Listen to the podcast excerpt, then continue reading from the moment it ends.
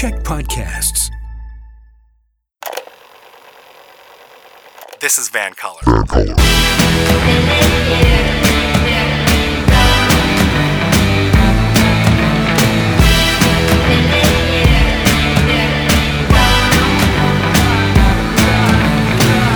Welcome back to This is VANCOLOUR. My name is Mo Amir, and our featured guest tonight is an iconic journalist, broadcaster, and news executive. She's anchored several news programs throughout her illustrious 35 year career, including a decade at the helm of Global BC's NewsHour Final.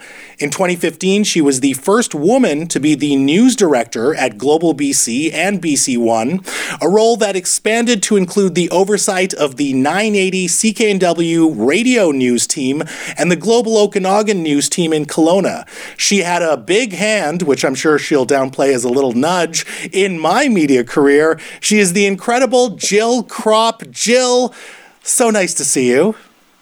Very nice to see you, Mo. And I did just do a little nudge for you. it was it was a big hand, but I'm not going to debate you, uh, yeah. Jill. In in the last few years, we've seen an incredible amount of hatred, abuse, uh, both online and offline, towards media as a whole. Now, your youthful exuberance will betray you here, but you've had quite the career in media. You've seen a lot of big changes. So you have great insight into what we're seeing.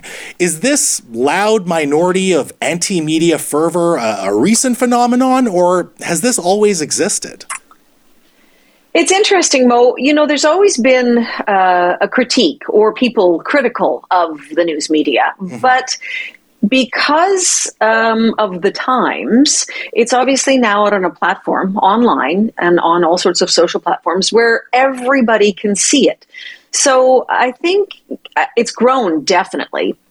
I wish I was a psychologist or a sociologist because I could probably give you a more informed answer. I, I think it is a little bit complicated. Mm-hmm. I think what we've got happening here let's just say pandemic. Everybody's exhausted. They're tired. A lot of people have been stuck at home. And you know how when you're driving in your car, you feel like you're in a cocoon and you're in this safe space? People do yeah. weird things in their car while they're driving along because they don't even recognize that everybody else can see them. Right. I think a lot of people are feeling that way. They're in their offices at home, their basements at home, their living rooms at home. Mm-hmm. And so there's this insular feeling. You're on a phone or a laptop and you're just typing away You'd never walk up to somebody and say, "You know what I think of you," Mm-mm-mm. right? Yeah. And that sort of explains the this, online phenomenon. Yeah. But we are starting to see reporters, journalists being harassed in real life, offline, you know, and, and culminating into violence sometimes. I mean, that seems to be happening exactly. more, more doesn't it? You're right. Ottawa was a good example. The uh, Freedom Trucker convoy protest, whatever you want to call it. Um, you know what? I think that's the result of uh, those people have always existed. I think they're angrier than they have been in the past. I think former US President Donald Trump actually gave them permission to behave like that. Hmm. He was and is the most vile public official I have ever seen. He is rude. He's a bully. He says terrible things about people on camera that get projected all over the place. So if he's allowed to do it, seemingly without getting in trouble, well, then there's no reason for these other folks not to behave that way. I'm appalled at uh, no matter what you think of politicians. I'm appalled. I see people in my own community with with uh, banners and uh, flags on their trucks saying "F Trudeau." Right. Like, what have we gotten to? I, I just, I really actually think we're going to look back on this time a few decades from now and see that this was a I hope it was a potential decline in society that we turned around mm-hmm. rather than the start of this really terrible decline in which this society that we know and love and live in starts to crumble, like yeah. literally fall apart. Now, when we talk about this media anger or backlash, whatever it is, there's almost like a paradox here, right? Like, on one hand, as you sort of alluded to, we are more critical than ever about news reporting, narratives, even the representation of voices in media. But then on the other hand, this increasingly loud and toxic, even if they're a minority, they, they seem to be quite media illiterate, you know, lacking the tools to be properly critical in the sense that, you know, I see more and more more people willing to label reputable mainstream outlets as fake news and then treat other outlets that have far less journalistic integrity as gospel. Uh, can you make sense of this? Like, what is happening? No.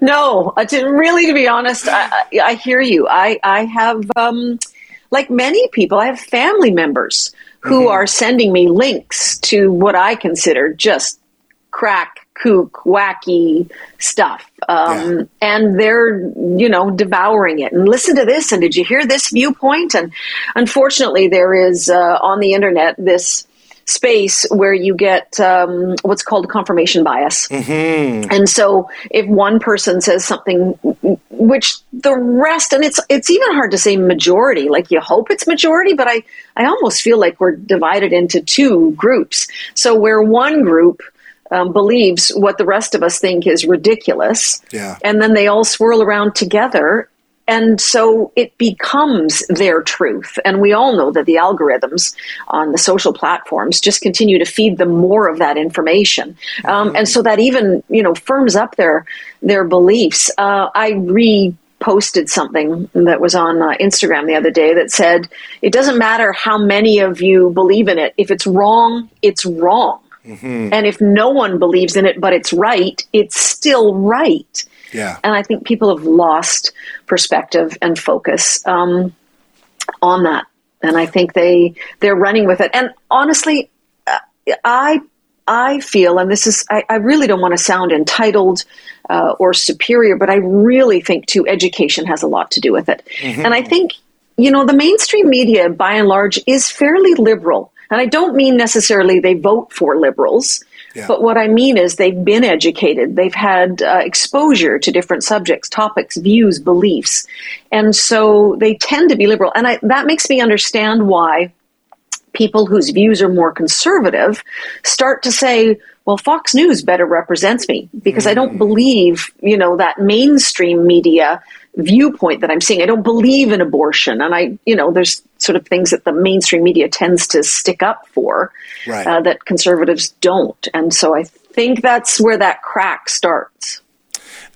So what do we do, Jill? Like, do we just call it out when we see uh, abusive behavior, or are there more institutional actions that media, maybe government, maybe social media? I mean, you alluded to this idea of the algorithm, and certainly those algorithms play to outrage us because that creates the the most engagement. You know, mm-hmm. are there things that institutions can do? Because I think that this is getting worse and worse. And I do hope we t- turn the corner, as you mentioned, but right now I, I just don't see that happening. I know. I, like you, am fearful. I really am. Uh, and I worry about people, you know, much younger than I am. I have a 13 year old son. I worry about his generation and what they're exposed to and what they start to believe. I naively thought uh, we were in a good spot. Um, yeah. I naively thought we were moving forward to be anti discrimination, you know, just all the good things. And obviously, in the last few years, we've been awakened to the fact that we're not, that there are still a lot of people who are racist, bigoted, uh, you know, discriminatory. So I, I sometimes think we're not going to be able to stop at Mo, and we're just going to have to get to a place where, okay, that that's the part of the country you live in, and that's the part of the country we live in. Wow. I'm not sure we can. I know, isn't that? It, it scares me. I often, when it was happening in the United States, because it happened there earlier mm-hmm. with Trump in power, I thought so many times, okay, all of you people who hate all of this, who think it's all wrong and all corrupt, let's give you a chunk of the country, anti-vaxxers, just you go live there. And we're we're to live here and we'll come check back in on you in a, in a couple of years because my gut tells me you will have cannibalized one another because right. eventually you turn on everybody and we'll be over here moving medicine forward and technology forward and pro lgbtq do you know uh, doing what we consider all the good things um, it's not that simple though we don't get to divide a country or a city into two and say you have your half and we'll have our half so let's hope we find a way to work together. But it, it sounds like you're saying that if we don't work together, if we don't figure this out, then secession or breaking up is the inevitable end. Maybe I've watched too many movies. Uh, you know, I think of, I think of, I think it's the Hunger Games. Yeah. Um, you know, like I mean, look at all the movie stuff that's kind of come true over the years. Mm-hmm. Things that were written in the 60s that were like, whoa, that's kind of our reality now. Yeah. Um, so I, you know, I'm, I'm not certain that our society as a whole doesn't end up like that. I'm just, Mm-hmm. I'm just not. I'm very fearful, in fact, that um, that we that we will because we're. I believe we're at the precipice. Now, I also think you know you talked about institutions doing something about this.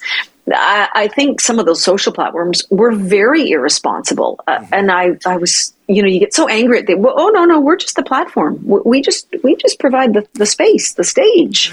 That's not our responsibility. Yeah. It's like, uh, yeah, you're kind of an, an information sharer, uh, like like a news organization, and so you have these responsibilities. And so I'm grateful to see now. I just saw something today. I was on Instagram again, and and there was a messaging that said, you know, hey, this has been proven to be false. So Yeah. just so you know, this person's posted it. We've allowed them to, but please know that the way they're phrasing it isn't the reality um, that it is. And so I think those are the little steps that can be taken. Absolutely. Yeah, and I think I think news media needs mainstream news media is taking just a beating, and I have friends on Facebook who whose beliefs are quite opposite from mine. I don't block them. I don't delete them. I don't unfriend them because I think if you do that, then the lines of communication are gone. And I think we need to keep those lines of communication open so that there's opportunity for conversation. And perhaps over time we can get closer to be, you know, having the same views. Um, but I, I had one of them take a shot at the mainstream media and they're posting these memes and mainstream media, haha. Oh, I know what it was. It was, it was COVID. No, sorry, Omicron. It was two words, and the way then they did an you know an anagram like and took the letters o- out, and, Omicron. and then it spelled the letters spelled media control, Oh. and they're like, oh, it was Omicron and Delta, I think. Okay. Media control, and they're like, ha ha, look at that, people, Right. and I'm like. I've worked in the media for 34 or 5 years. We're not that smart. yeah. we wouldn't have created Delta and Omicron to go, oh, we're going to get them and we're going to get the CDC and everybody else to call it that. Because Yeah. really, we got media control. Like, they give us far more credit, or they give the media far more credit than they deserve in terms of, you know, a giant conspiracy theory. And I just put a little sad face like, I was the media. The media is not this unnamed, faceless conglomerate. Yeah. The media is people who live next door to you, people whose kids play sports with your kids, people who went to university with you, people who've chosen that as a career, peop journalists who really just want to tell stories and and get to the truth and inform people. And so um, I'm I'm heartbroken over the anger um, that's just shot at the media. Uh, There's um there's a reporter uh, I think he's he's from one of the nighttime shows Jordan and I've forgotten his last name. He does the most hilarious stories because he wades right into the midst of this the Ottawa protest. He did it in the states at all the Trump events Yeah. and he shows them up for how uneducated, uninformed, and unfortunately, not all of them, but some of them, you know, ridiculously silly. Yeah. Um, and it's so good because it reminds me that you're right. That, you know, a lot of these people who cling on to these things, it makes them feel smart and they feel like they have power. That's the other thing about being angry and yelling at the media. It makes you feel like you have power. And I think right about now, everybody seems to want to have a healthy dose of indignation so they feel like they're in control of something Right. because our lives feel really out of control. Yeah. Um, yeah. Well, I hope So, we turn the uh, corner. I mean, I I don't think this is untenable, at, at least in the the trend it's going in. We are now in the podcast exclusive part of my chat with Jill Krop. Jill, last time we did a podcast together, you brought champagne. Is that why you're not in studio? that you you feel obliged that you have to bring booze every time you see me?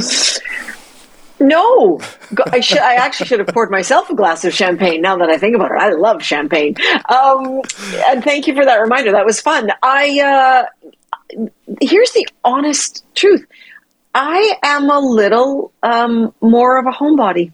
Oh, okay. I, I really, I will say that two years of COVID has impacted me, Hmm. and I tend to feel more comfortable in my own space. Yeah. Um, I don't think people would identify me um, as an introvert. Um, um, but I'm an extrovert. Yeah. But I, I, I don't need to be around a lot of people, funnily enough. So um, I'm honestly, if I can do things from home now, I do. And I'm probably not alone, except I'm alone at home. no, I can appreciate that. I'm giving you a hard time. I, I do want to go back to this discussion that we were having about media. One of the things I wanted to ask you is, you know, in the US, we see major networks covering each other, critiquing each other. So Fox News will talk about CNN and MSNBC will talk about Fox News. But we don't actually see this at least much in Canada. It's almost taboo. It's a big thing when when one company covers another company. I'm thinking of like the Don Cherry thing, you know, where other companies were were covering this one. Where you have to. Yeah. Yeah. I- I- but aside from the odd uh, rarity, i is there an unspoken rule in Canadian media where we just don't cover each other, or I should say, networks cover each other the same way American networks cover each other? I think so. Certainly, when I was involved in the media, we didn't, and uh, I think that's because for the longest time, print was the only place where critique of TV would happen. Um, you know, newspapers have columnists, and TV didn't used to have columnists. It was just straight up. You know, you go back to the Walter Cronkite days, Right. or Tony Parsons days, straight up news. Uh, there, there wasn't an editorialist. That that actually starts to almost damage your your news credibility because that's very typically one sided. And so there wasn't a history, uh, or there hasn't been a history of TV. Um, networks taking on each other in Canada, and and I think for the most part, we we operate differently here in that station owners don't dictate news coverage. Um, Right. I, I'm thinking of the Sinclair Group in the states. Sinclair Group tells news anchors what to say, which you know terrifies me, uh, and and does really any journalist. And so there isn't. We aren't that far apart in the way we present news for anybody to to to kind of want to fight back and say, well, they got it wrong, Right. um, you know, or they're doing something wrong, or we, or this is ridiculously crazy.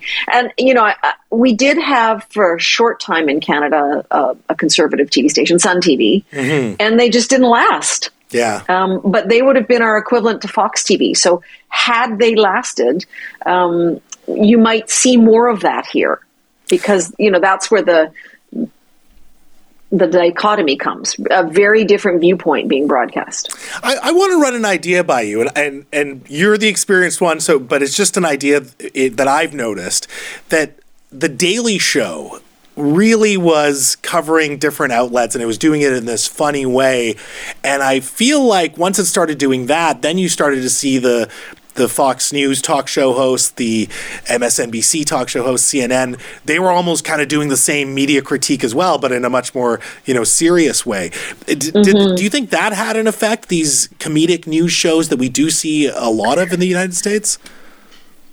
Yeah, probably had some impact. I, think the other thing that's important to note too is that when CNN first started, it was just meant to be a news wheel. 24 7 like mm-hmm. news news news because there when you work in news or you know when i started in the 80s there was a lot of news that never made local newscasts. We knew about it because we get it in the feeds from all around the world, but the local audience wouldn't know about it. So, you mm-hmm. know, there's an abundance of news out there. And I think, you know, that's kind of what kicked off these news channels is, hey, why don't we cover our whole country instead of just, uh, you know, in the States, New York and LA or Chicago and, and here, Toronto or Vancouver. And, and, and I've worked at all news stations. What happens is that's hard to sustain. That requires a lot of people pumping a lot of news content in Yeah. to keep going.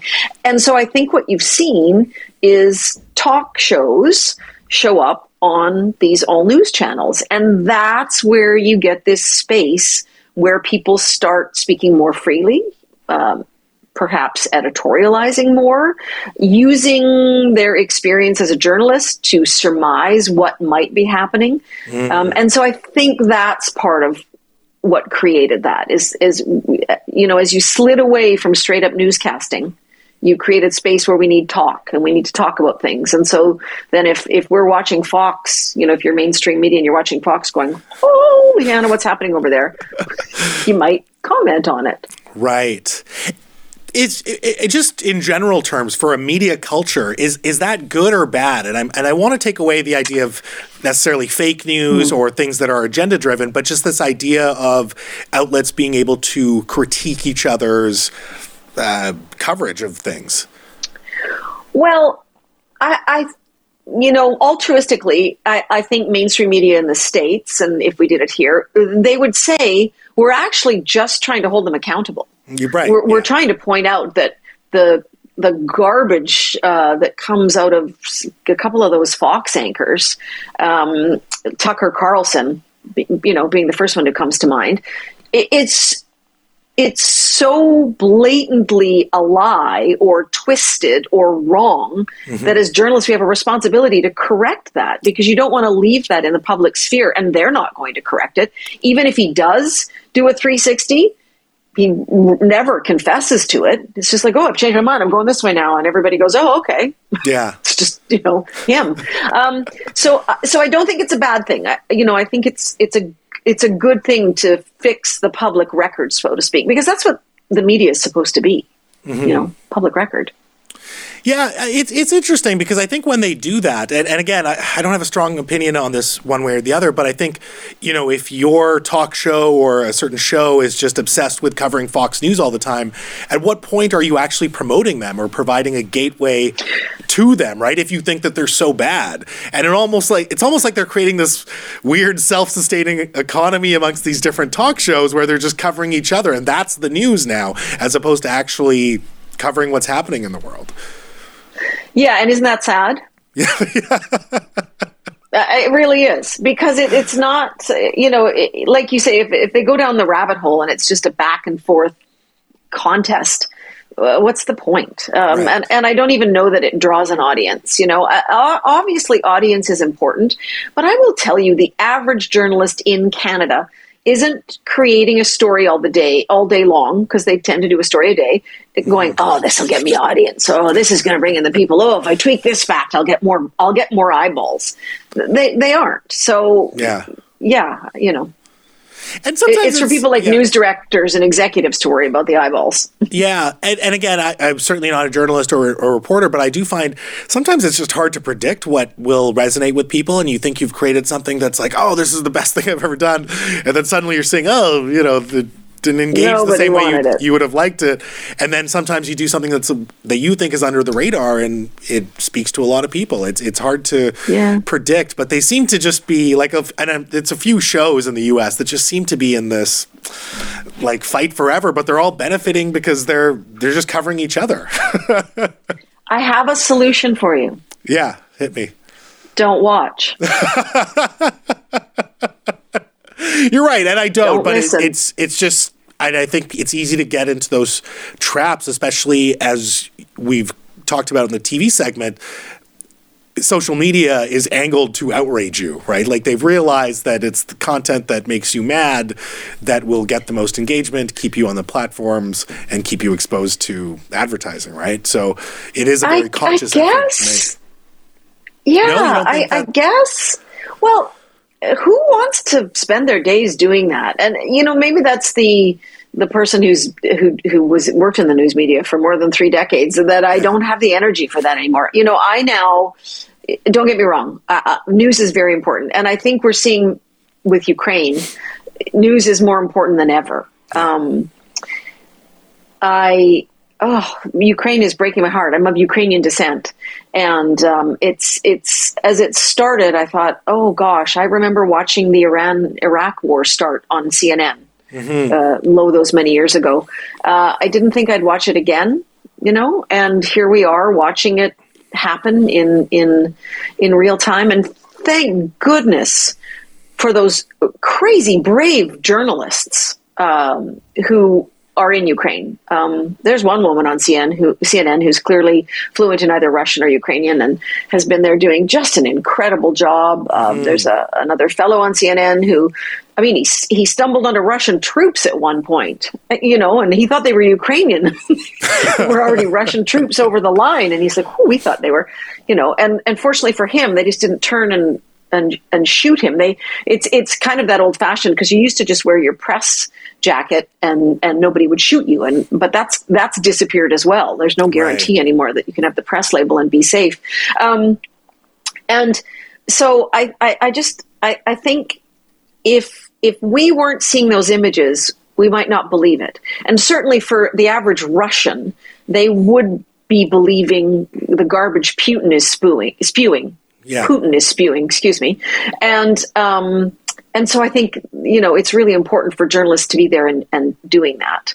Um, and yet I watched CNN and I was actually listening in my car. I have satellite radio and I was listening to it in my car and I thought, oh, this is now a lot of conjecture. This is a lot of, oh, you're a former military this and a former military that, mm. and you do this and do that. And what do you think? And what is this showing us? And I'm like, I'm not sure that's serving the public as as best as it could be. Right. Because now we've got a lot of conjecture and a lot of people speculating. And speculation, certainly based on experience and history, is a pretty good thing, but it also might not be exactly what's happening. Right. And I don't think necessarily that audience is always thinking that. Like, I should take this with a grain of salt and I think in part that's where some of the hatred from the for the media comes from is that people are like you've been sending me this diet of gun, it's not all true. it's like you're right. Maybe it isn't. We at the moment we gave it to you, we thought it was, and now data's changed, information information has changed. Um, and so we've got to update it. But yeah, you know, I, I think you have a couple choices. Don't watch it, or or if you have to watch and listen, put put your own filter to it. Yeah, and and you and I have discussed this in the past as well, where I think there's two things happening. One, uh, I, I, do think we do, we live in somewhat of a media literate society where where people don't recognize the difference between news reporting and opinion. But at the same time, some outlets, uh, you know, particularly in the US, which I think is, again, great examples, they really blur the line where they'll show you something that is journalism and then it goes right to editorializing. And it can be confusing to, to sort of parse those two things out. And so my question for you is, you know, is media also culpable in pushing out the type of content that riles people up and and not just looking at American media. I mean, I'm thinking of a certain uh, polarizing Canadian national newspaper columnist who seems to be given space just because it gets a ton of hate clip uh, hate clicks, right? Like I don't they just seem to be there because they're provocative for the sake of being provocative as as opposed to actually having interesting ideas or, or conversations that I think regular Canadians are having. So at yeah. what point is no, I agree. culpable? You're you're bang on. There is culpability for sure, and I think it's as as the industry has changed from straight journalism to infotainment. Mm-hmm. Um, you know, morning shows where sometimes they're giving their their viewpoint. Uh, I had a talk show on BC One called Unfiltered, very much, you know, as a journalist covering stories, but very open to presenting different ideas and putting in some, you know, some of your own personal thoughts on it based mm-hmm. on years of experience. And I, you know, I will tell you, I don't. It's funny you talk about national columnists, and I, I'm embarrassed to say I don't actually know exactly who you're talking about. so, I don't want to name I him. I don't want to get sued, Joe. I know. I can think of a couple, mm, maybe more, but I, I recognize it, and I, you know, I, I don't know that that at its origin they were put there for the controversial clicks sure. to enrage because I I think that came after. I think they were put there to be thought provoking, um, but this rapid response because people can email or tweet or whatever that's up the ante. Mm-hmm. Like this is kind of funny, but you know when I started my career and if viewers didn't like me, and honestly, you know it's it's hard for women. They don't like your earrings. They don't like your lipstick. Why does your hair do that weird thing? Like those are literally what my bosses would get written handwritten letters about yeah. why is she wearing her hair behind her ear it looks ridiculous and tell her to stop wearing that color of lipstick and that was at a time where and, it wasn't easy just to get on your phone and type something out in two seconds. You actually had to sit actually- down and find out And where you mail it were to. handwritten. yep. Letter, envelope, stamp, Yeah. post box. So when you originally ask, is this a new phenomenon? No, it's not. Right. It's not. But they didn't. They didn't. They just wrote and said, you know, and you knew they didn't like you, but they never wrote and you know. I'm writing to you about anchor so and so. She is a beep beep beep beep. You know, Right. they they never used expletives to describe you, which which I see now seems to be fine. People are, you know, like I said, F Trudeau. It's like, ooh, that that's jarring to me Yeah. to see that that they, that they've gotten to that. So, you know, back to the columnist thing. I I think I, I don't think news organizations are afraid of controversy, and I and I think absolutely they want you know, hey, look look how many views you got, or lots of people are reading this story. Um, but I, I will tell you, you know, that's good to have those eyeballs. But I will tell you one of the difficult things is, do we shut off the comments or not?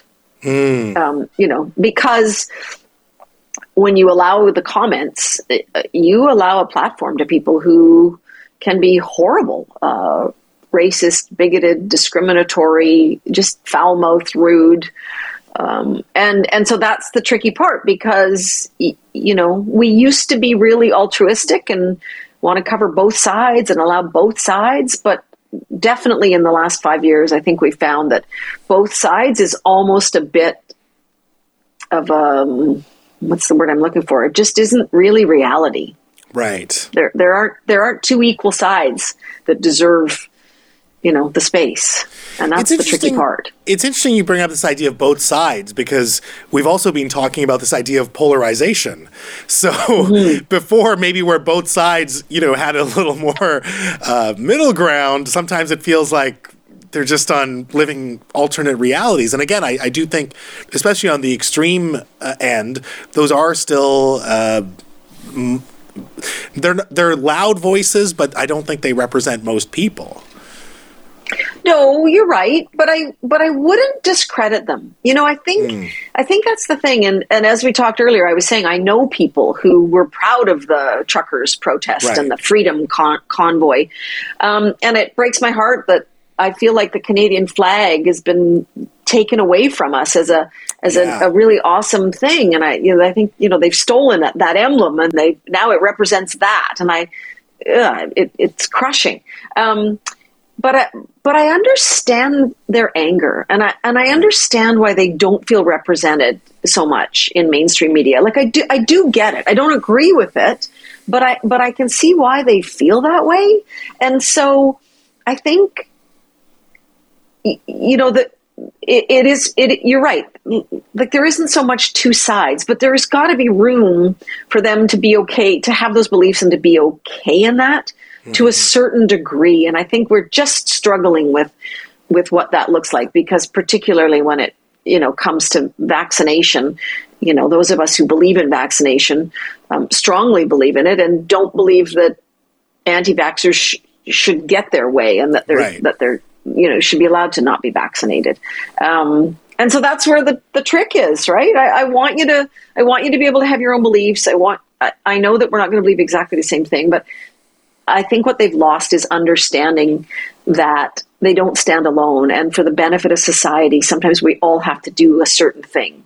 Mm-hmm. And and this goes back to my the crumbling of society. I i see this as a as a crumbling of society. And that honestly that's the thing i'm disappointed with about lifespan is i don't know how humanity's story ends You don't believe in ghosts? You you could be a ghost. i'm not going to make it rest. to the end there's so much more to come after me and i Yeah. won't know it Well, hopefully, you But- know. I mean, there's a lot Yeah. going on in the world. You never know. seriously i think it was a couple of days ago i'm like oh my gosh is putin going to push the button like right? ah! Yeah. yeah So I I'm curious. Do you think we just don't learn enough about journalism or media or media critique at a grade school level? Because my my first introduction to source criticism was in a history 12 class, and I remember that that stuff just stuck with me, and, and it it made me think about examining every piece of information that I ever took in. You know, uh, objectivity? Is it an editorial? Where what's who's the source? What's the expert? Like it just made me rethink everything, and it was so valuable. And I don't know if I, if I didn't have that class, you know, where I would have really picked that up as as fundamentals uh, for the rest of my life. So I just wonder. Are, are we under are we under uh, equipping kids in particular when it comes to navigating these really complex media outlets and that includes social media two thoughts. Uh, yes, I believe our education system is under equipping kids in many ways.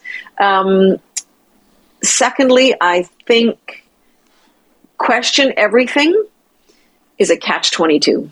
Yeah. Because question everything is why we have people who joined a freedom truckers protest convoy. Mm-hmm. Um, que- they now question everything which has turned into I don't believe anything. I don't believe what the government is telling me. I don't believe what public health is telling me. I don't believe what the media is telling me.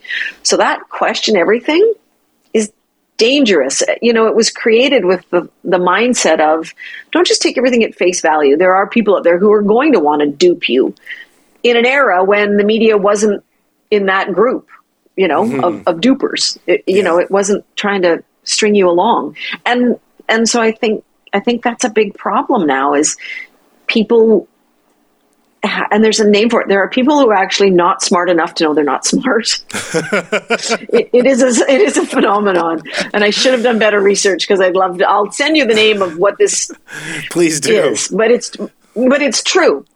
Yeah, there are people who are not smart enough to realize they're not smart. Yeah, uh, and they're and they're dangerous because of it. And I and I think that's who we're seeing bubble up to the surface now uh, and be angry. And I, I, mean, I think there's a couple of um, American politicians, um, a couple of women who are proving that daily um, with yeah. their idiocy. Uh, yeah, and I'm shocked that they even got elected. But there are, you know, other people who who are behind them. Um, so yeah, it's, it's kind of tricky. And then, honestly, eh, with education, absolutely, I think kids. There are so many more life skills kids don't walk out of high school with. And I'm an older mom, and now that I've got a, a child, and I I love teachers. God bless them. I could not do that. Uh, they have yeah. the patience. It's not a knock on yeah, beyond, teachers by any means. No, it's not a knock on te- teachers at all. Yeah. Um, and but I I just think sometimes you know we haven't updated or overhauled our system. Uh, my son took sewing. Uh, sewing. Um, who sews anymore? Like, uh, like I get it. I took sewing, and I actually have a sewing. I have two sewing machines at home. They're dusty. They have never used them in years, and and that's great. But you can hardly even find skill. a fabric store. It's still. but really, is it like I? The, you know, to me, there are.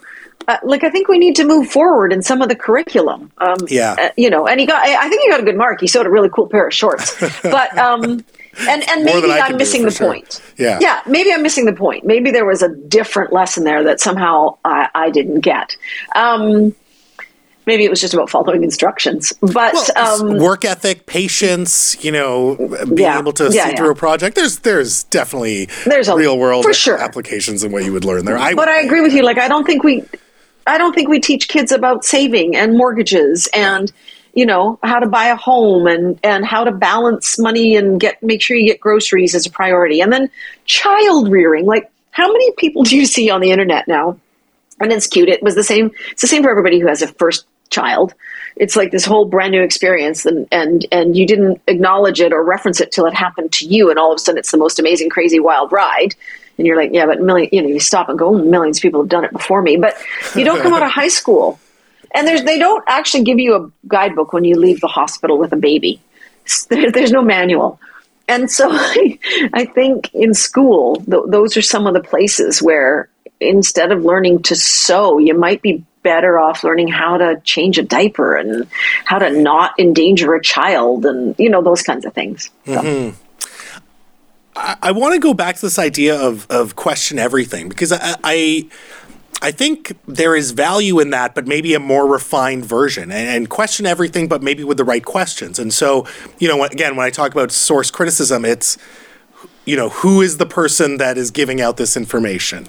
Uh, wh- which organization is it? What is, you know, their ethics or, or integrity in terms of carrying out research or news reporting?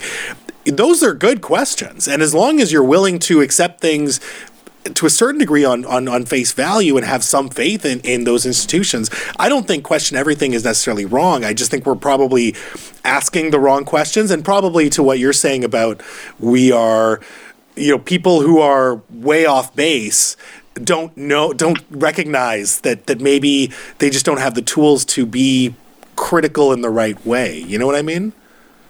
I do know what you mean. Uh, I love your moral compass um, and and your intellect because I, I, think those are the things that are driving you um, when you talk about that.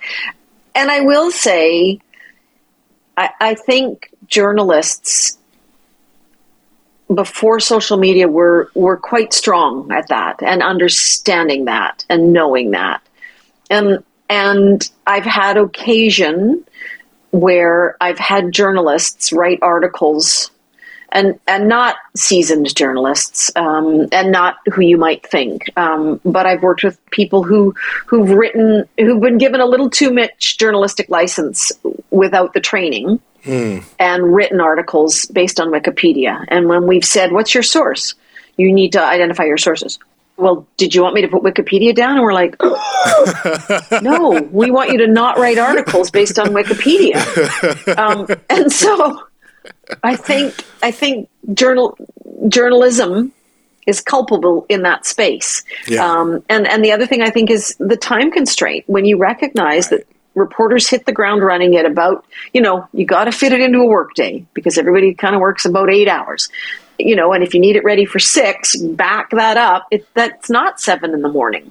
Right. And it's not being interviewing somebody at 8 a.m. And it, so it's a, this very condensed process of trying to cover the story, trying to get all the angles, trying to make sure you speak to both sides, um, and then package it all up for the six o'clock news. And and of course nowadays you know, even go on the new news and give a brief of what you're doing, spit out some tweets, put something on Instagram. Right. The the pressure to hit all the platforms has really diluted the ability of journalists to do their best work. Mm-hmm. And I'm sure people who used to work for me would be screaming at me right now going, "But you demanded that." and and it's true. Like the pressure is intense and the expectation is high and I and I and I all the people I work with, you know, are working their hardest and doing their best. Um, but I think overall, we've collectively created this space where it's it's gets harder and harder to question everything and examine everything, um, and make sure that you're you know presenting the the clearest, most concise correct version of the story and then it mm-hmm. so so then it may come out a little muddled and then on the other end for the audience you know, they receive that and then they have to do their due diligence, so to speak.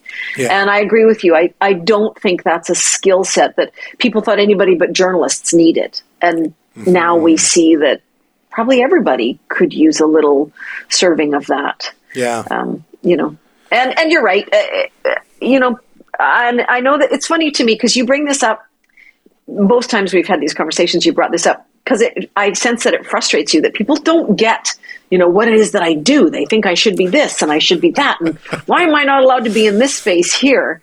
Um, and I and I think it's because the landscape is muddled. Yeah. And really, at the end of the day, like, who am I to be giving you all these answers? I worked in the news business for a long time. I probably have an inherent bias towards news, you know, and and then my own um, my own life experience. And I am, uh, you know, it's, I'm privileged. I'm white, I'm female. I, and I didn't struggle, uh, y- you know, the way other people have struggled. Mm-hmm. Um, did I have my own struggles in life? Sure, everybody does. But, but I had a, you know, by, by the time they opened media to white females, I had a pretty, you know, worked hard, but a pretty glorious path. And, and um, you know, and we, so we, I bring that bias to the conversation. Last time we were on the show, we discussed that obviously there were your own systemic challenges. I don't want to uh, completely downplay that. I, I, just I think it's interesting that we've lowered the barrier in terms of who can create content, right? And and the barrier has been lowered not necessarily by society, but just by the way technology functions. And so you just have this inundation of content creators and I think as consumers of that content, we just lack and collectively, you know, I'm not saying I'm perfect Yeah. either, but we just lack the ability to really wade through, you know, what is sometimes true and then what is reputable. And and that's created a big challenge. And it, it seems to everything that we've discussed today in terms of uh, vaccine deniers or anti-media protesters or the F Trudeau people like and I'm, I'm not saying I'm a fan of Trudeau but just the way that that's Yeah, I, I know. You don't have to be, but Yeah, you don't yeah. have to say F Trudeau. you don't have to have it on a bumper sticker on your car like that's well, that's it, the it just seems Like to stem from this issue, right? Of of us being unable to really filter information and, uh, or ask the right questions. So it's interesting though, because isn't this what we wanted? Didn't we want people to have more access to the airwaves? Didn't we want to stop having, which at one point was middle-aged white males from from only having access to this platform where you could espouse views and share information? So you said lowering the bar, and I think that's really interesting because I wouldn't necessarily say that the bar was only lowered. Uh, I I think of it as the doors swung wide open. Right. I, I don't mean so- lowering the bar. I, I, I must have meant uh, Yeah, no, I lowering the barriers to entry. Yeah, Yeah. exactly. And and uh, a few years ago, the CRTC decided that Shaw, and I'm sure in other cities, no longer had to have cable um, stations, local public cable stations, because that for a very long time was the only way anybody other than mainstream media got on the airwaves and that was the Mm-hmm. sole purpose of, of say shaw's cable channel Right, um, yeah. that was it and it was it was an understanding by the crtc that there may be more people out there who have more interesting and informative things to say and we better create a space for them to be able to do that Mm-hmm. because they don't get into mainstream news they are not journalists they don't get on that and because of the way the internet and, and the web has opened up the barrier has lowered, widened, gone. Sure. Um, people can create their own TV news channels, you know, and and send it out over the the airwaves. Um, and and so I think in many ways that's a good thing because Yeah. there I are some exist. voices that weren't being heard. Ex- exactly, like you you benefited from that, and it was probably long overdue, but it had to be. It was technologically driven. So Mm-hmm. so I think that's that's part of it. At the same time, what's happened is everybody has a voice now, and a lot of them are angry, and a lot of them are mean, and a lot of them are ill informed. Uh, and then what else is complicating um, for people is that a lot of them carry the same official titles as people you typically expect to have correct, trusted information from. And I think that's the flaw in humanity. Um, for years, my parents' society believed in, followed to a T, and would never question lawyers, judges, doctors, police officers, teachers, you know, pharmacists, to name a few. And we learned over time that those people, like the rest of us, are just human. Right. So some of them are going to lie, some of them are going to be pedophiles, some of them are going to steal, and it starts to slowly erode the credibility of those professions. Um, you know, for me, and certainly obviously for the RCMP, one of the big ones here was the Robert Dziekanski uh, killing at, at YVR, and, and RCMP said they spoke to him for, I think they said over a couple of minutes, and somebody with a phone recorded the whole thing, and I think within about 30 seconds they were tasering him. Um, and so when you've had those instances, that starts to erode credibility and people start to question everything. My, I won't say, a family member sends me um, videos of doctors who are vaccine disbelievers and data disbelievers and have a whole, you know, believe that you become magnetized from the vaccine and that little girls are having these horrible outcomes because they've been vaccinated and and but it's a doctor look it's a doctor like, mm.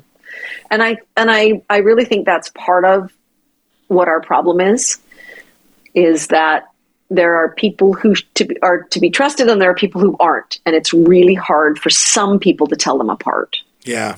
because titles mask that degrees can mask that and Yeah.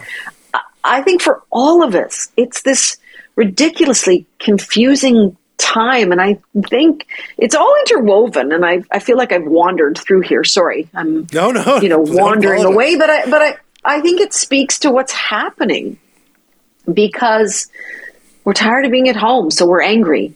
Um, you know we we had a, a, a generation or two behind me is the first generation who won't exceed their parents wealth mm. for the first time in history and that's a, been a huge shocker for people. Yeah. And that erodes the big dream of I'm going to be more successful than my parents. I'm going to have this nice house. And so there's all of that playing into where we're at, combined with if you just look like one of the Kardashians or the Jenner girls, you'll be a billionaire. If you can just sing like Bieber, you'll be a billionaire. And look how fabulous their lives are. So you get this really weird dichotomy of, yeah, I want to be that rich and they got to be that rich and I deserve that. I'm not going to make more than my parents, and housing's gone up. And so I'm stuck in this sh- shitty life. Sorry if you have to beat that. and now I've been stuck at home for two years and I got to wear a mask everywhere and I'm angry and F you.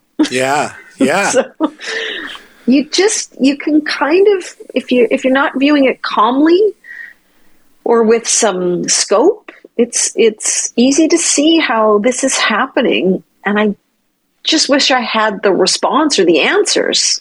I wish I had the answers to all of your questions, and I and I feel like it almost has it almost has like an adolescence feel, like in terms of what you're describing. Like I'm thinking of this idea when you're a teenager, and you know you don't really hate your parents, but there is that idea of like ah my parents are dumb, and if I if I was them, I'd be doing things completely differently, and then you get to a certain point in either late teenagehood or adulthood, and you go, "Oh, my my parents are just people. Like they aren't infallible or they aren't the devil. They're good and bad. I mean, I'm talking for, about most people, of course.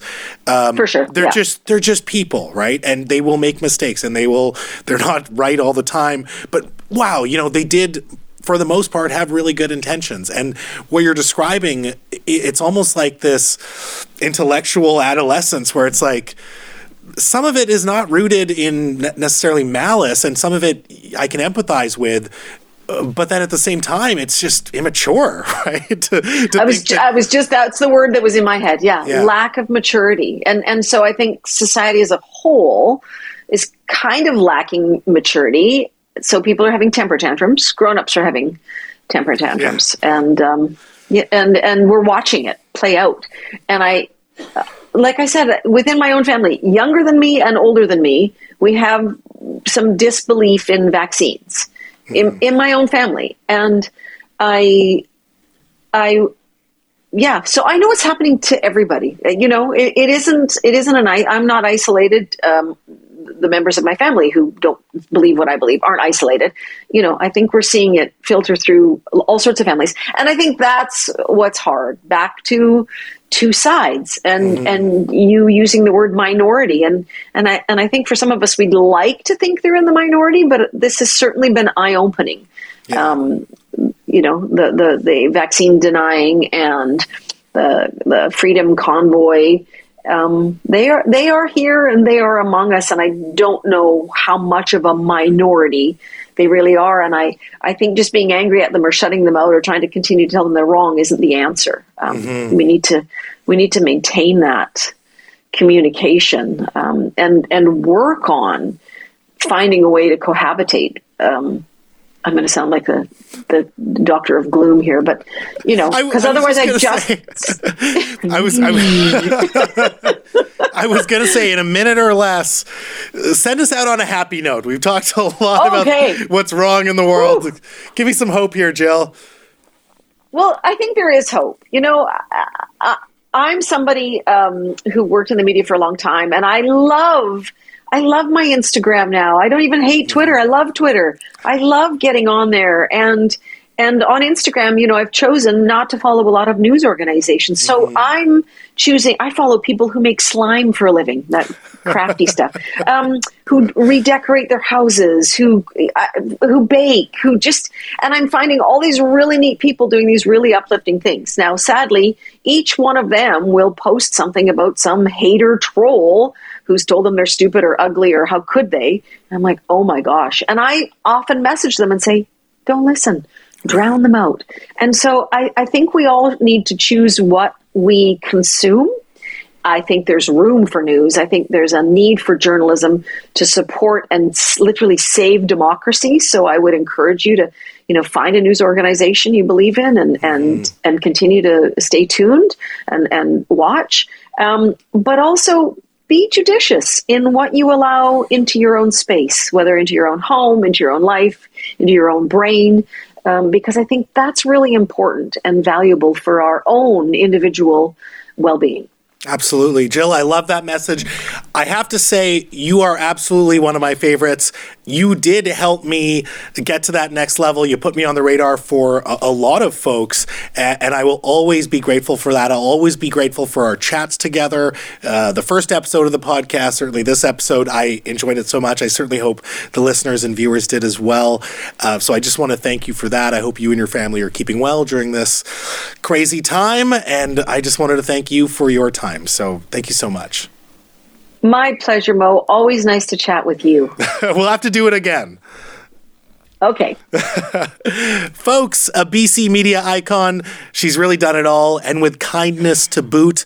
She is Jill Krop, and I am Mo Amir telling you that in a city where you can be anything, be colorful. Peace.